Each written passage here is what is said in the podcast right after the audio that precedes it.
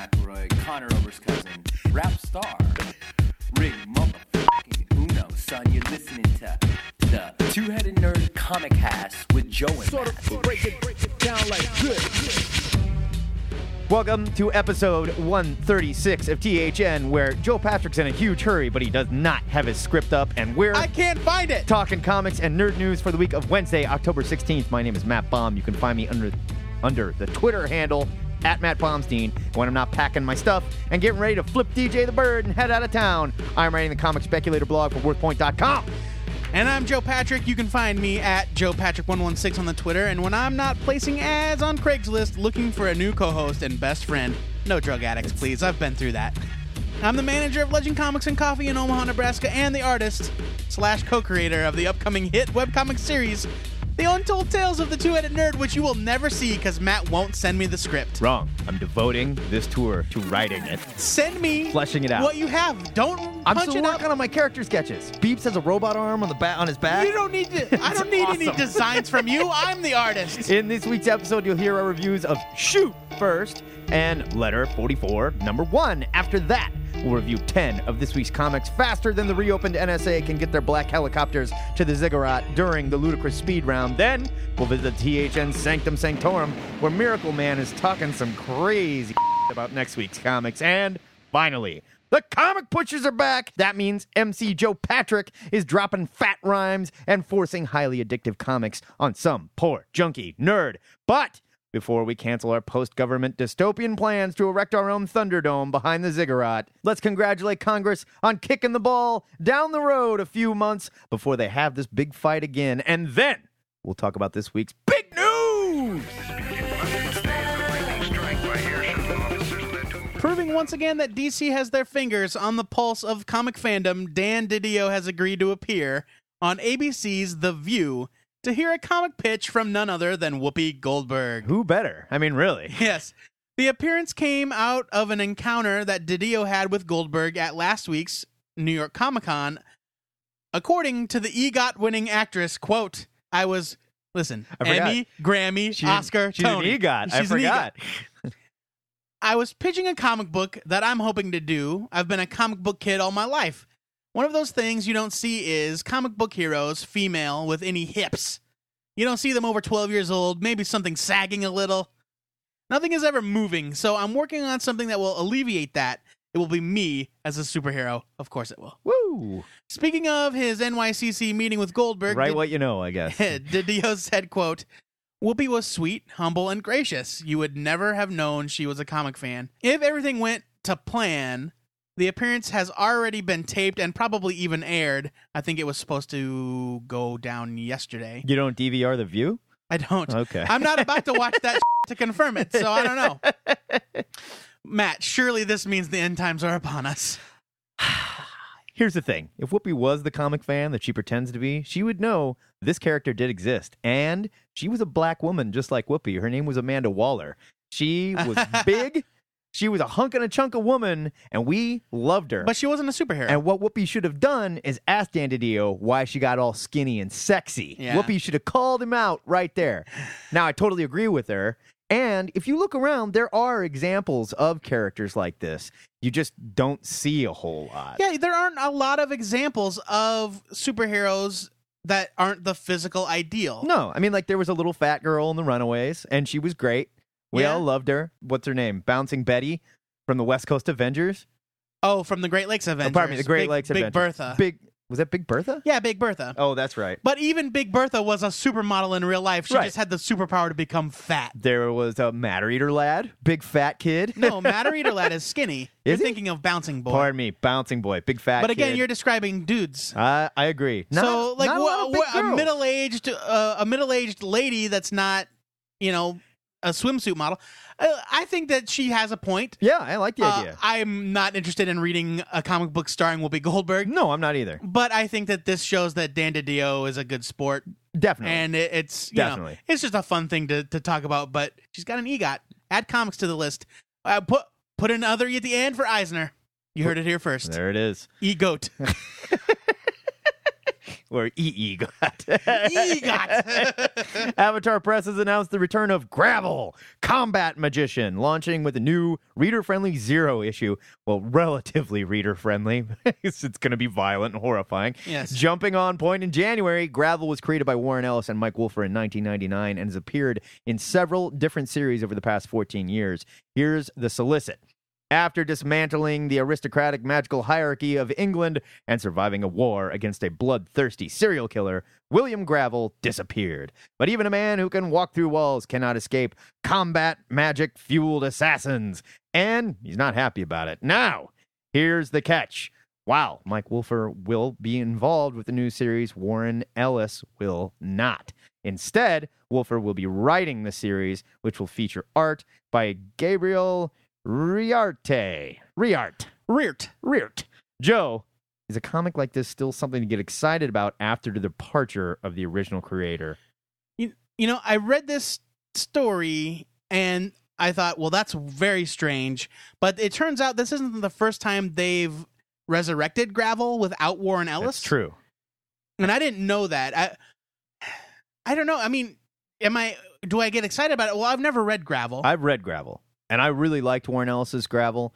It sort of came off. I I mean, it was sort of Constantine if Constantine worked for the British military, and it, it was really cool. He he did a great job writing it. The art was not the best. I didn't particularly care Mike for it. Mike Wolfer is okay. I mean, I, I mean, he. I'm sure he's probably grown I'm sure, because 1999 was. and he wasn't ago. awful. It was competent. I just didn't love his art. Sure. I am not excited about him writing this. Well, I mean, uh, apparently he wrote the last bit of Gravel as well. So and I read it, and it was not as good as the Ellis Hmm. stuff. This does not excite me. Well, uh, me neither, but admittedly, I, I'm not a fan of Gravel to begin with. In the more general sense, though, it's not like Warren Ellis was writing Spider Man and then somebody else is writing Spider Man. No, not at all. Warren Ellis It's created like this saying- character. Warren. It's like saying uh, Darick Robertson was going to come back and write more Transmetropolitan stories. Right, right. And I don't know that I'd be down for that. Yeah, I, I don't care about this, and uh, I guess I find it a little shocking unless they're doing it with Warren Ellis's good graces. Because I assumed he owned that character. I don't think it was. I kind of hire. assumed that it was creator owned as well, but yeah, I mean, maybe maybe Mike Wolfer owns a stake in it as well, and and he does have Warren Ellis's and it could be blessing. yeah Ellis saying, "Hey, buddy, go make yourself some money." because it Which- certainly has. Warren Ellis's name plastered all over it. It's Yeah. Warren Ellis's Gravel Yeah. Combat Magician. Yeah. So I don't know. I'll give the first issue a try. It'll be my first experience with Gravel, and when it comes out, I'll review it on the show. We'll see. We'll see how we feel. Do about it. yourself a favor. Read Warren Ellis's first six issue miniseries, so you've got some background, so you can see is there a difference between these two things. I will give it a try. It was a good read. All right. Speaking of comebacks, Image Comics has announced that veteran indie creator Bob Fingerman I think it's Fingerman, Fingerman is returning to his roots this January when he resurrects Minimum Wage, his loosely autobiographical series originally published in the 90s.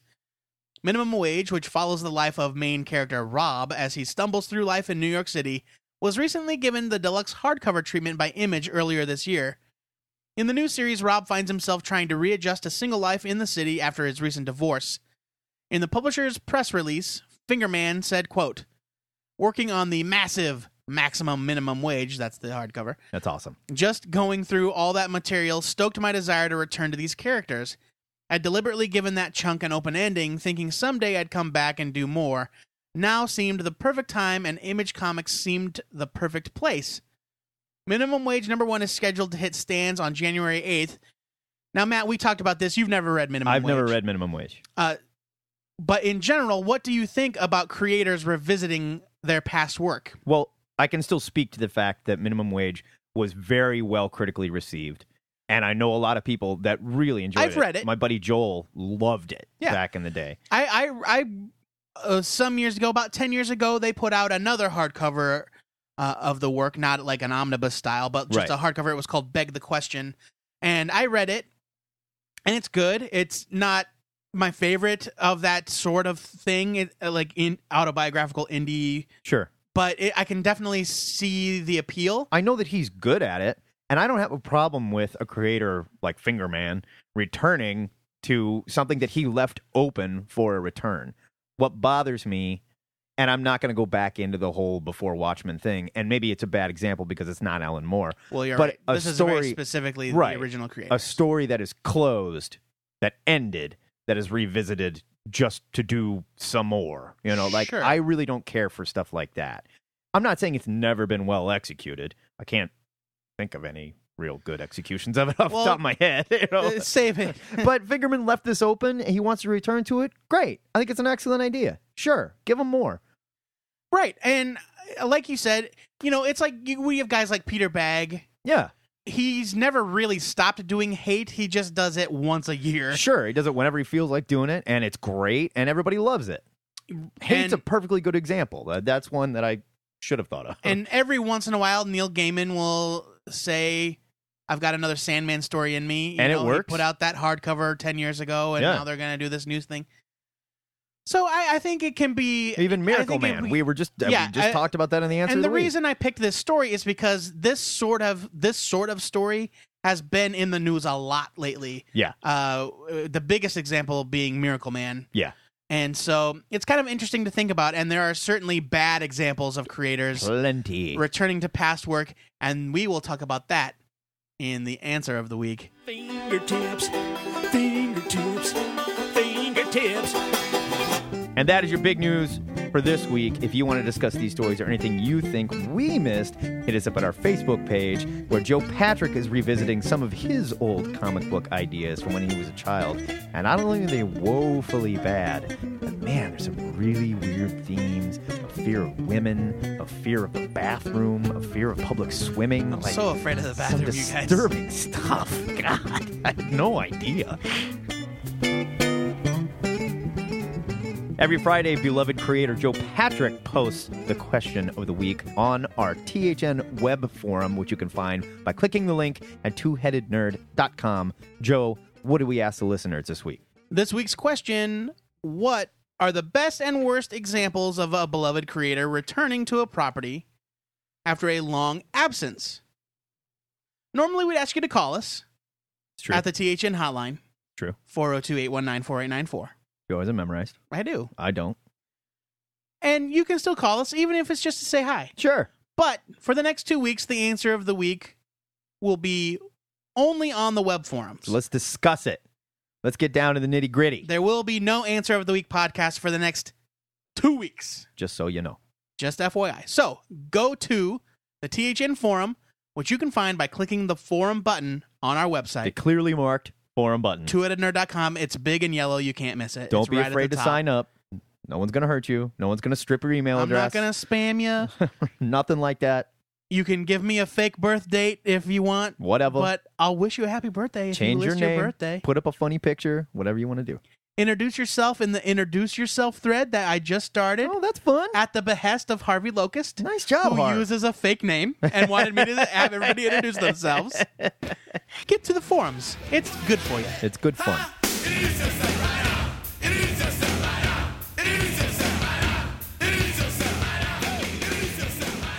It's review time on THN where Matt and I black bag two of this week's comics and interrogate them at a secret international black site.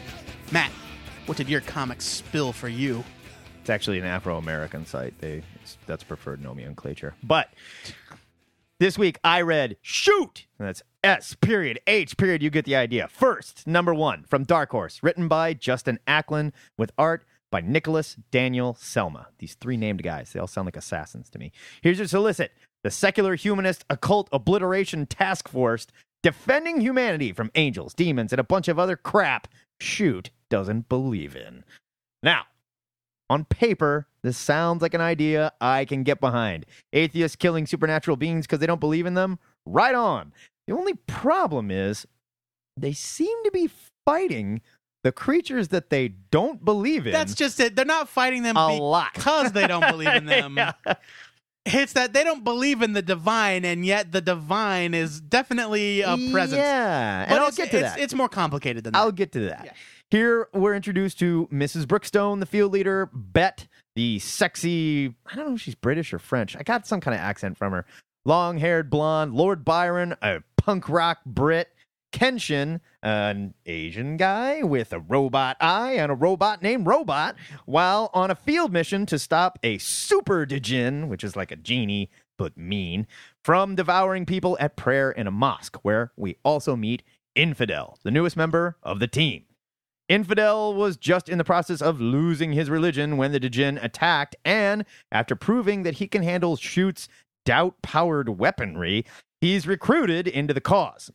Aclin's dialogue here is fine, and the characters are fine. There's a nice twist at the end, but I really have a problem with the premise here.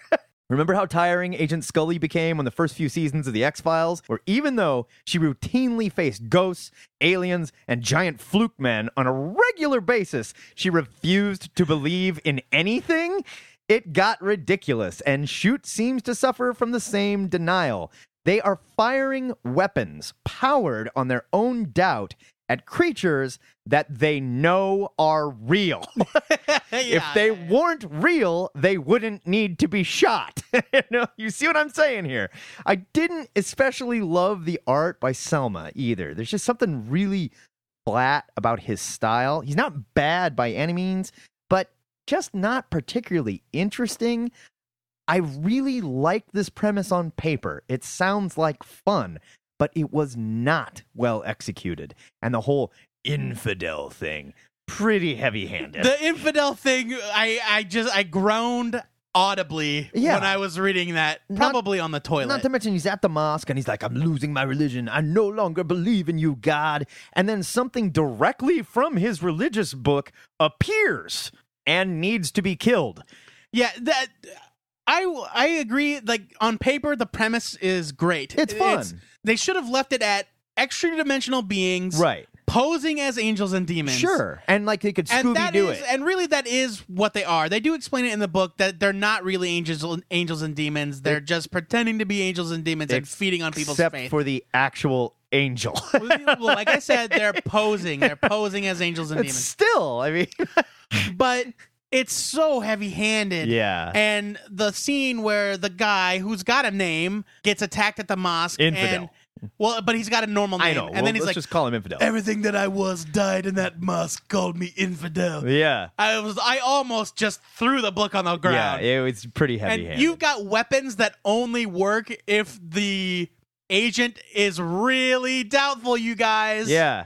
seems really bad if there's a field mission where they have a moment of uncertainty Right. and then their guns don't work. Yeah, and not to mention the fact that they should have moments of uncertainty because, you know, they have to go fight these things. Right. It's just uh, on paper it sounds great. It was not. in well actuality, executed. it's not great. I'm giving it a skim it because I am also it giving was it a skim it. competently handled and competently written. and It just this was not competently it's- executed. it goes too far. Like, I'm a religious man. I'm not offended by this. No. I, I get it. The premise is interesting, and I would have read it and enjoyed it. But they go so far out of their way to say, Right. They don't believe in anything. Get it? They don't believe in anything. Right. Their guns don't even work. like if they on the don't flip believe. side, I'm an atheist, and I'm saying they went too far. Right. you know? Eh, it's just, eh, it's too much. It's it's too heavy handed. yeah, it didn't work. and I thought the art was decent, but I thought it was fine. Yeah, just it- not particularly impressive. yeah, uh, it's a skimmer for me too. Joe Patrick, what did you review this week? This week, my review is of. This is my review. It is of letter 44, number one. that was really well done. it's purred happily. We've been doing this for two years, Yeah. folks. Letter 44, number one from Oni Press, written by Charles Soule with art by Alberto Albuquerque. Albuquerque. Albuquerque. Here's your solicit. There's something up there. As newly elected president, Stephen Blades Whoa! reads the letter left for him. Don't mess the- with that guy. Yeah. Reads the letter left for him in the Oval Office by his predecessor. He learns this Rick Drywall. he learns this stunning secret. Seven years earlier, NASA discovered an alien construction project in the asteroid belt. A crew of heroic astronauts were sent to investigate, and they're nearing the conclusion of their epic journey. Don't miss the first chapter. Blah, blah, blah. Everything you need to know about Letter 44 is right there in the solicit. There's nothing really going on in the book that's not described there. Not that it spoils anything, but it's all set up in this issue. It's an effective solicit. What uh, you don't get from the solicit is that it's only a dollar. Yeah. And I believe all the Oni number ones. I had no are idea it was only going to be a dollar, and they probably should have driven that point home a little bit Yeah, harder. they may have mentioned that. I really enjoy the story uh, by Charles Soule. It's a completely obvious allegory for George W. Bush and Barack Obama. The back matter even admits it, and in that comparison lies the real hook. What if all the terrible things put into play by the previous president were actually in preparation for an impending alien invasion? It's kind of cool. yeah, and I think that that's very compelling. That's Yeah. a really fun idea. Yeah. There's a lot of setup in this issue, and that's by necessity. Soule is dealing with a large ensemble cast, and there's a lot of information to get through. Oddly enough, the new president is your point of view character, so we learn information as he does. Soule sets up the mystery nicely, including the fact that not all is what it seems with the crew of the space mission. Unfortunately, I did not love the art. I can't say I had any problems following the action. It's well paced and and laid out, I guess, in a way that I found easy to follow. But I am not fond of Albuquerque's personal style. However, he does a great job drawing the tech. I thought his designs for the NASA ship and the alien construct were pretty impressive. Very cool. Now at three ninety nine, I think I would have given this book a skim it. It's got a decent story hook, but I didn't like the art, so I wouldn't have felt compelled to keep reading. However, with a dollar first issue, Letter 44 earns a little leeway. I'm definitely going to give the second issue a read and another chance to keep my attention. At a dollar, this is a buy it. Okay, I didn't mind Albuquerque's work here. It got a little weird in a few places, but like you said, the designs of the ship and the tech were so strong that it carried me through it. I'm not going to say I loved it, but I don't mind it. I thought it was fine. I thought the story was strong enough to pull me into the next issue. I'm willing to pay full price for this to see where it goes because unlike the premise of the last book we reviewed, this premise was really well executed and I think it could be a lot of fun. And I like Charles Soule. He's doing a great job and I want to see more from him. I think this is a fun exercise in weird political sci-fi. I'm saying buy it. Well, yeah, I'm saying that they did a they made the right choice making this a dollar. Because at four dollars, I would have had a hard time recommending somebody that did not love the art come back month Yeah, after month. I mean that's tough, but I think six issues in, this will probably be a really cool series. The story is compelling. I'll, Definitely. I will definitely give it Definitely. This is. So that's a double skim it for shoot first and a double buy it for letter 44. Of course, we want to know what you secular humanists and alien construction workers thought of these comics. So be sure to hit us with your alien conspiracy theories over at the THN forums, which you can find, like I said, by clicking the forum button at twoheadednerd.com. it's not hard.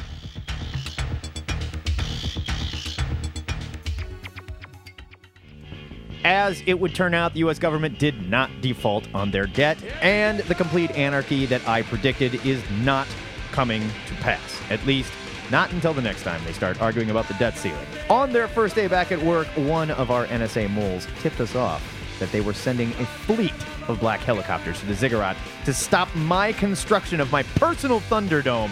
So, before we both get black bagged and tossed in Gitmo, we're going to hurry up and review 10 of this week's comics during the Ludicrous Speed Round. Ludicrous speed! Go! Imagine Agents, number one from Boom. This is the tale of a team of secret agents that police the imaginary friends of the world's children. What I thought was going to be a fun but forgettable all ages title actually turned out to be a whole lot more compelling than I thought. I love the story, I love the art. This is a huge buy it. It's got really good reviews all over the web. It's really good. Star Trek Khan! Number one from IDW. Trek writer Mike Johnson is back at it, revealing the true origin of Khan, and it looks like it may be directly tied to the shirtless Ricardo Montalban you loved in the original Star Trek. It's crazy! Great story here, and almost seamless art transition from David Messina to Claudia Balboni. Buy it! Bloodhound, colon, crowbar logic, number one, Dark Horse. Dan Jolley and Leonard Kirk's Bloodhound features a convict ex cop that gets recruited by the FBI to investigate and shut down superhuman criminals. I was a huge fan of Bloodhound's short lived original run at DC, and I was really surprised to hear that the creative team got the rights back to tell new stories. Right?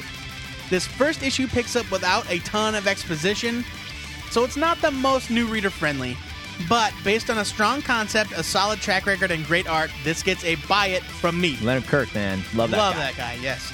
Forever Evil Rogues Rebellion number one from DC. Brian Buccellato writes here and does a good job maintaining the voices of the rogues as developed by Geoff Johns. In this story of the rogues returning to Keystone City, you find it in ruins after Grodd stopped by for a visit. When another Envoy of C list villains shows up to finish what Grodd started, the rogues rebel, just as the title suggested. Patrick Zircher's art here was awesome, but mid story, the art duties violently change to Scott Hepburn, who in himself is not bad, but when placed next to Zurcher, it does not work at all. There's no real surprises here in a kind of a predictable story. Certainly not a must read, giving it a skip it. Superior Spider Man, number 19 from Marvel. Otto's team up with Spider Man 2099 ends here, and it's a load of wibbly wobbly, timey wimey fun. Artist Ryan Stegman is at the top of his He is game. so good right now. Not only does this issue take a huge leap forward in the larger Doc Ock as Spidey plot, pay attention, haters, but it perfectly sets up a new Spidey 2099 series, which may or may not have been announced last weekend to a group of people that subscribe to Marvel Digital Unlimited for some reason. Really quietly announced, possibly. Regardless, huge. Buy it.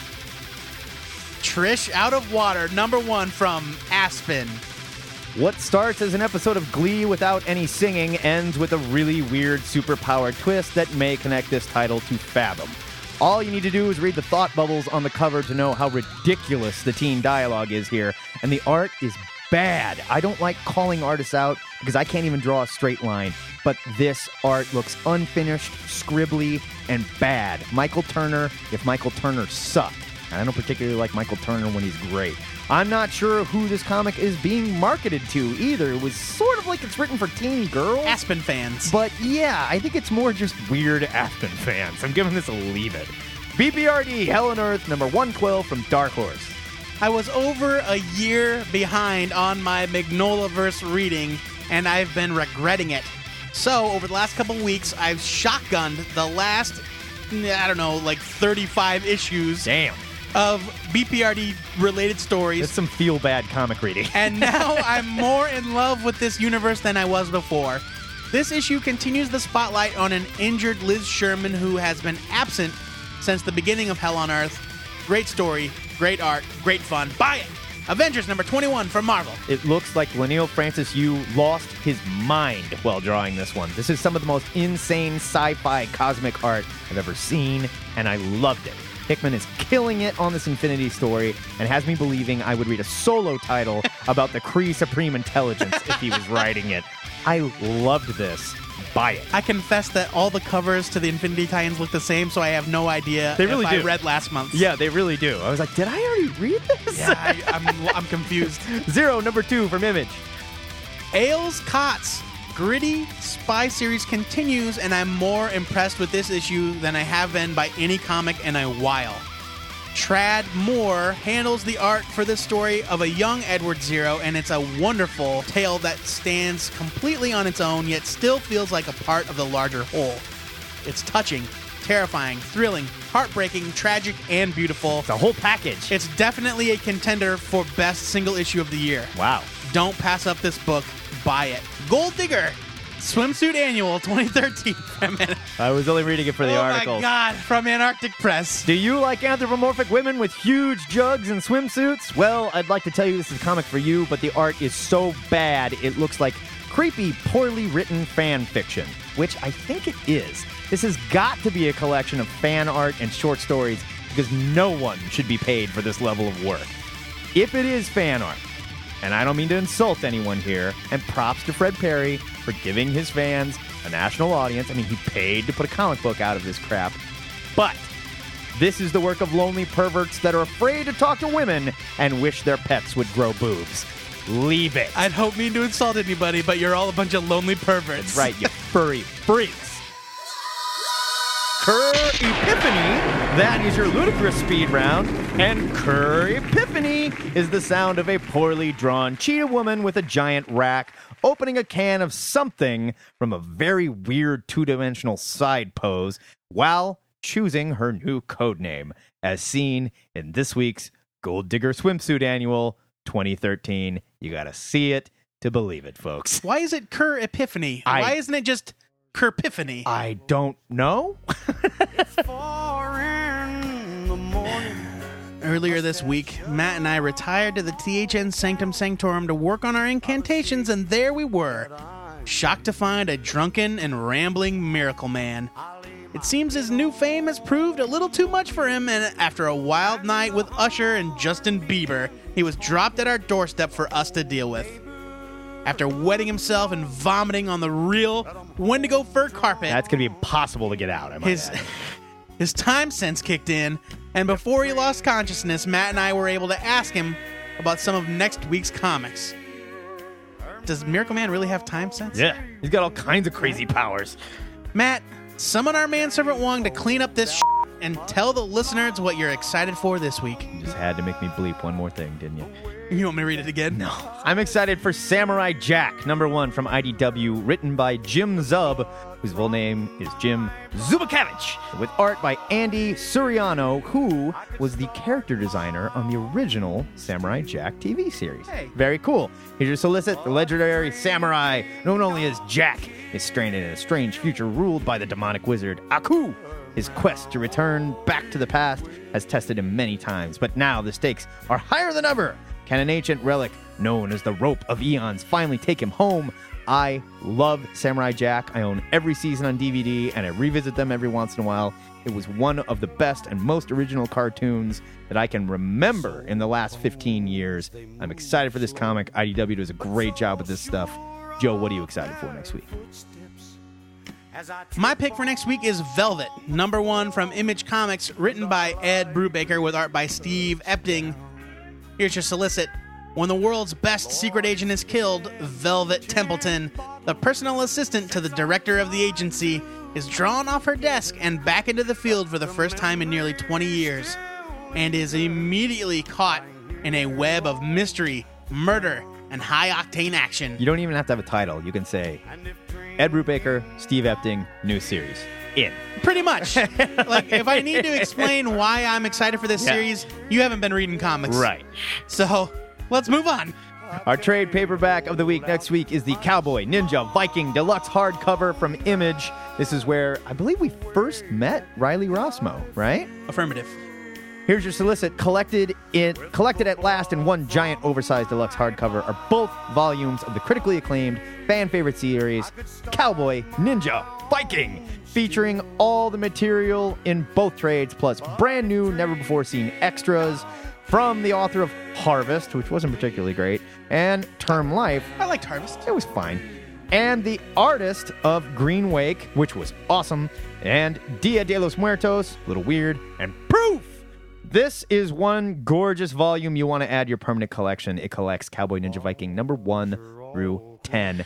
Super fun stuff. This solicit does not say what this book is about Doesn't in at all. way. Doesn't at all. It's about an experimental warrior who has the personality of a cowboy, a ninja, and a Viking. And he's not the only one like that. Yes, and he's insane. It's crazy. Super fun stuff. Guys, girls, be sure to tell us what you're excited to read next week over at the new comics section of the THN forums and do us a favor.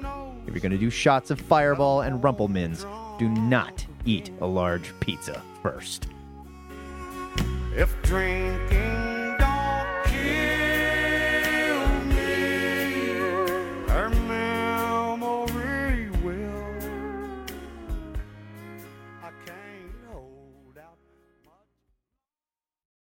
Before we move on, the Two Headed Nerd is looking for brave advertisers and sponsors who aren't afraid to have their good image ruined by our filthy puke humor. If you're interested in sponsoring this show, or the answer of the week, or just advertising on our site, send us an email at twoheadednerd at gmail.com with the subject line sponsorship. I know one of you guys has a company, got money to throw around. Give it to us. One of you has a comic that they're trying to sell. Yeah. Looking at you, Brian DuPont. That's right, man. You got 150 bucks. Get us a Pecos Bill ad.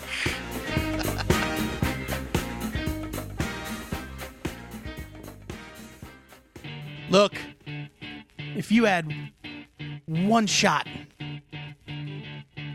five minutes to seize every back issue you ever wanted, one moment Would you capture it? Or just let it slip? Yo, his palms are sweaty, knees weak, arms are heavy. There's vomit on his sweater already. Mom's spaghetti, he's nervous, but on the surface he looks calm and ready to buy some. But he keeps on forgetting what issues he wrote down. The whole comic shop clicking so loud he opens his mouth, but the words won't come out. He's choking how? Everybody's joking now. The clock's run out, the shop's closing. Blow! Snap back to reality. Oh, there goes gravity. Oh, there goes a nerd that choked. He's so mad, but he won't give up that as he know he won't have it. He knows his old backs to these bins. It don't matter. He's broke. He knows that, but he's a joke. DC's so stagnant. He knows when he goes back to his basement. That's when it's back to the long box, yo. This whole collection better go capture this run and hope it don't pass him. That was one take. Are you ke- One take. are you keeping that? You were keeping it. That was excellent. one take. I'm terrified to hear what that sounds like.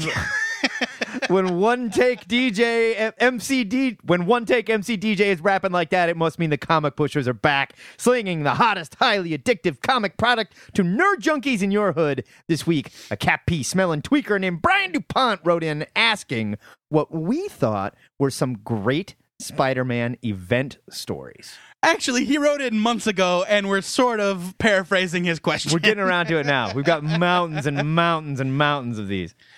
So his first question was, "What did we, th- what did we think was the first quote unquote Spider-Man event story?" I don't have the slightest clue. And that takes some knowledge of Spider-Man history, and I would say that I think that the first Spider-Man event story, though they didn't really do events back then, but the closest thing to it was the Master Planner storyline that took place in the late teens of Okay. Amazing Spider-Man okay. uh, the master planner was this criminal. Aunt May was dying. She was poisoned, or she needed some experimental medicine, and it turned out that Doc Ock was the master planner. And it's got that iconic cover where Spider-Man's trapped under all the rubble. Oh, yeah. and then yeah, that yeah. in that issue, he's got to like it's it's heavier than he can lift, and he's got to summon all of his strength to lift that rubble, save Aunt May. I remember the cover. I did not read the story. Uh, it's it's a great that issue is iconic, and I think that's the first, that's the closest we come to an event story back in those days. Okay, well let's let's put some Spidey event stories in his hot little hands. Like, All what, what would you suggest? So when we're talking about event stories, I I imagine we're talking about like things that may have impacted the Spider-Man status quo, Okay. right? Yeah, yeah, yeah, yeah, definitely. So the death of Gwen Stacy is certainly Right a on. classic one. Right on. I would say that uh, a little bit later on, you'd have the uh, alien costume saga that kind of. Introduce the idea of Venom. It's hard to say where it began because Secret Wars 8 and Amazing Spider Man 252 came out so closely. Secret, I think Secret Wars Eight is widely considered the first appearance. It It is. even though it's just like a final page. I think. yeah. they came out in the same uh, month or within spitting distance of each other. Right. Secret Wars was a weird thing because all those characters left Earth for an entire year, Yep. but their main books kept going. So you have an issue. Well, it's sort of like when Cap was in, you know, Sure. Dimension Z. Well, it's like uh, Amazing for four um, minutes Amazing. Spider-Man 251. He enters a spaceship in Central Park, and Who wouldn't? at the beginning of 252, he jumps up, uh, out of that same spaceship, and a year has passed. Yeah, man. So it was a weird timing thing. so I would say that that's a MC squared. You know. yeah, it's all relative. But I would say that that was a, a really fun event story where he's got this thing that he's he thinks is such a great deal, but he finds out it's an alien that's feeding on him. Yeah, no, definitely. That was really fun. And it was before Venom got super cheesy and totally overused. Well, it's before Venom. Period. Yeah. Like Venom is not around. It was Venom just a symbiote comes from at that point. that storyline. So it impacted literally up until now. It's impacted the Spider-Man universe till the present day. That was 25 years ago. Kraven's Last Hunt Ooh, Kraven's Last Hunt. is a biggie. That was uh, Todd McFarlane Spider-Man, like one through. It was pre Todd McFarlane. Oh, it was, was it? right before Todd McFarlane. It was Mike Zeck did the art. oh, okay. Mike I'm Zeck did the of covers. I I'm don't know if thinking he did the art, Torment is what I'm thinking. which was kind of a follow up to Yeah, Kraven's Last Hunt. definitely. Kraven's Last Hunt is the story of Kraven. He's off his rocker. He's finally lost it, and he has defeated Spider Man and buried him alive in a grave six feet under the ground and then taken his place. It was cool. and Spider-Man, like while while Kraven is like terrorizing thugs in New York, Spider-Man is clawing his way out of the grave. It culminates with what I will say is probably one of the most iconic moments in Spider-Man history. I won't spoil it, eh, even though it's very famous. I won't say how it ends. Amazing storyline. I'm gonna go with Spider-Man Gang War. That was one of my favorites, and it wasn't anything huge. It was just like all the villains that had henchmen and gangs got together and had a huge fight. And the Punisher knew it was going to be happening, like got tipped off and was going to come murder him, just like kill everybody. And Spider Man and Daredevil both had to get together to save the bad guys from the Punisher while simultaneously being caught in the middle of the gang war. This ran through Amazing Spider Man 284 to 288. So five issues. And it had art by Erik Larsen, art by Alan Kupperberg. Like a few different people drew it, but Jim Owsley. Erik Larsen? Yeah, he was on one of the issues. Tom DeFalco and Jim Owsley wrote the whole thing. Jim Owsley, Mhm. fun fact, is Christopher Priest. Oh, really? Yeah. That was a fake name. Uh, Christopher Priest is a fake name. and Jim Owsley is his name, and then he changed his name. I did not know that. Yeah. That would be why I probably he was an editor and writer so in the much. 80s, and then he he changed his name to Christopher Priest. Yeah. Fantastic 80s Spidey stuff, though. And just like loaded with guest stars. The Falcon was there, Daredevil was there, Punisher was there. It was so fun. Along those same lines, though, this isn't like an event in the sense that it was a six part epic and out. It was kind of like a it was like a boiling pot Yeah. on the back burner of Spider-Man for years. Yeah. it felt like uh, the Hobgoblin saga that began.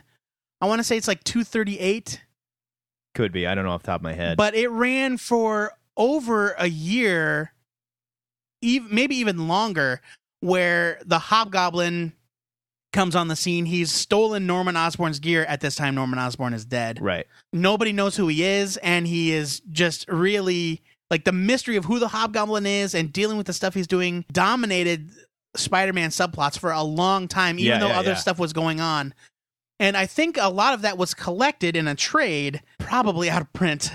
you can get those issues, I'm sure, on the Marvel Unlimited or uh, maybe. I'm sure. yeah, on Marvel Unlimited, I bet you a bunch They've- of those issues have been reprinted. They've got to be in print. modern modern stuff. I mean, there are good modern Spider-Man sagas, but there are an equal number of terrible Spider-Man sagas like One More Day Oh, sure. and um, the other.